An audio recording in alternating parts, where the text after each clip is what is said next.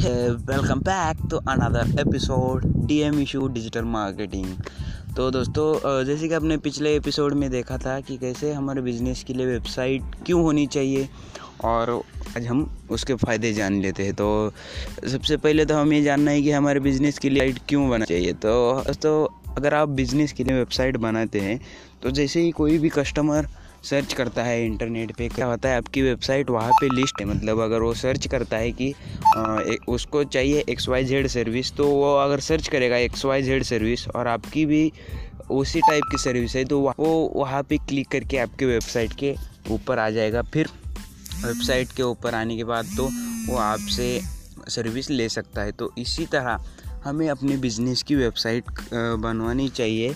तो वेबसाइट बनाने के लिए सिंपल ज़्यादा तो खर्चा नहीं आ सकता, आप बिना कोडिंग जाने हुए भी कर सकते हैं।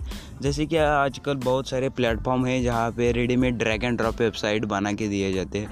जैसे कि सिंपल आपको एक डोमेन लेना पड़ता है और जो है उस वेबसाइट को रखने के लिए एक होस्टिंग मतलब उसके लिए जगह इंटरनेट पे एक ख़रीदना पड़ता है।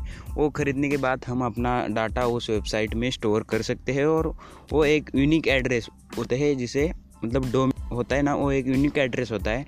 मतलब जैसे हम वो यूनिक एड्रेस डालते हैं तो सिर्फ़ हमारी वेबसाइट ही खुलते हैं सिवाय किसी की नहीं खुलती। तो इसे डोमेन ये सब परचेस करने के बाद आपको वहाँ पे अपनी सर्विसेज़ या फिर जो भी आपका डाटा है वो वेबसाइट में ऐड करने का है पब्लिश कर देना है।